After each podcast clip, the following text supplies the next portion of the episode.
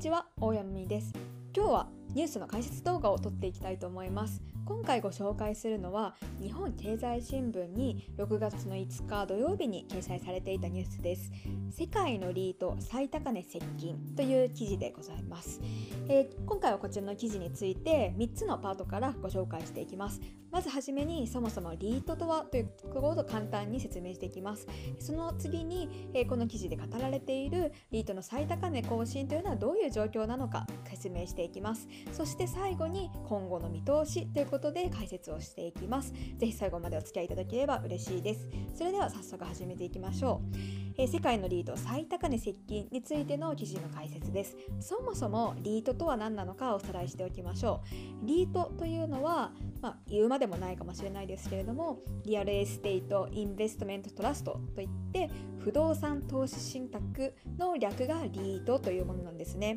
えー、どういうことかというと、えー、投資家からお金を集めたお金を集めてその資金を元手に不動産を購入して、えー、管理をしてでその得られた利益というのを投資家に分配するという仕組みになっています、えー、今 YouTube をご覧になっている方は、えー、グラあの図の方を今提示しているんですけれどもこういった仕組みになっているんですね、まあ、もうちょっと分かりやすく言うと例えばじゃあ私がなんか不動産を買うとする際に、えー、全額自分の私のマネーから出すのではなくてこう皆さんにねあのお金出してくださいって視聴者の皆さんに言うわけですねで集めたお金は、えー、私の方で、えー、不動産にこう回してで皆さんには、え利益の分配という形で、え得られたこうお金っていうのをこう分配していくというような仕組みになっているわけです。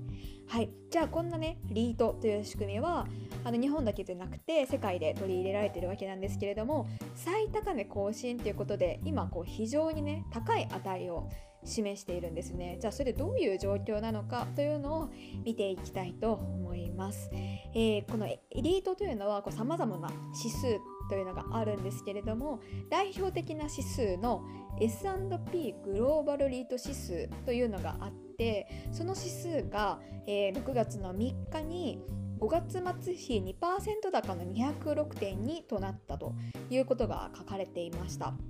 えこちらの指数は、え2020年の3月去年の3月は世界的にコロナが広まって日本でも緊急事態宣言にこう入るっていうところだったと思うんですけれどもその時には120を切るという水準だったんですね。でそれが6月の、え3日には206なので、えー、と相当ねこう回復してるっていうのがこう分かりますよね。でなぜこう回復しているのかというとやっぱり世界各国の政策の支援ですですとかそれから今はこうワクチンがこう普及しているっていうことで、まあ、今後の経済回復に期待が高まっているというわけなんですね。で今この206.2って申し上げたんですけれども、えー、こちらの水準っていうのは、えー、コロナ前の20年の2月、えー、2020年の2月の中旬が過去最高の209.3という指数だったんですけれどもそこにも迫るような勢いで、まあ、まだそこには届いてないんですけれども迫るような勢いの数値になっているということがまずは概要としてあります。じゃあこの今は、えーと、代表的な指数が最高値更新ですということを、えー、お話ししたんですけどもじゃあ国別と業種別にどんな状況なのかを見ていきましょう、えー、国別に言うとまず米国アメリカの指数は6月の2日にえー、371ということで過去最高を更新したということです。で日本も、えー、250ということで、えー、あのどん底だったコロナでどん底だった20年の3月から86%も上昇しているということなんですね。でその上昇率で言うと、えー、オーストラリアも、えー、77%上昇そしてイギリスも45%上昇ということでそれぞれこう回復が見られているというわけなんですね。まあ、ですからもしね20年の3月去年の3月にリートを買っていたらかなり今ね上がっていたということなんですよね。で次に業種別なんですけれどもリートという一括り言ってもさまざまなねあの業種別の銘柄というのがあるわけなんですね。で今回の記事で2つ紹介されていたんですけれども1つが通信関連もう1つがサービス関連です。通信関連っていうのは例えばで言うとデータセンターです。データセンターっていうのはこうあの携帯とかねインターネットを使う時にこう必要になってきますよね。でそのデータセンターっていうのは、えー昨年の20年の1年間で9%あの一般的には全体の指数が下がったのに対してデータセンターは18%も上昇していたと。でそれから21年2021年に入ってからも7%高ということで上昇が続いているということでした。それから2つ目はサービス関連ということでこれは例えばあの大型のショッピングセンターとかホテルとかそういったものが該当されます。でこちらはまあ分かりやすいですよね。今後経済活動がねあのワクチンの普及によって人々がこう移動するようになったらみんなこう観光にね行きたいですよね。で観光今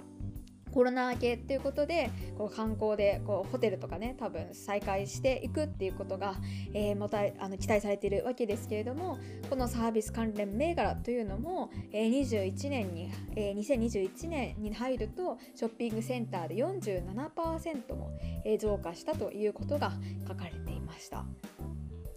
で今後の見通しというところで、えー、どういうことが、えー、見通しとして書かれているのかっていうのを最後にご説明していきたいと思います。書かれていたのは住宅リートというのが今後、あのー、買い買いじゃない今後の上昇余地があるんじゃないかっていうことがね書かれていたんですね。えーとこの PGIM の、え方の説明によると、えー、コロナ禍で都市部から郊外に移住する動きっていうのがあったんですけれども都市部の集合住宅を中心に、えー、このリートの出遅れが目立つということで書いてあったんですね。要するにリート全体はすごく上がっているんだけれども都市部の集合住宅のリートっていうのはまだねそこまで上がりきってないっていうことなんですよね、まあ、とはいえ20年2020年に13%下落した後に2021年には20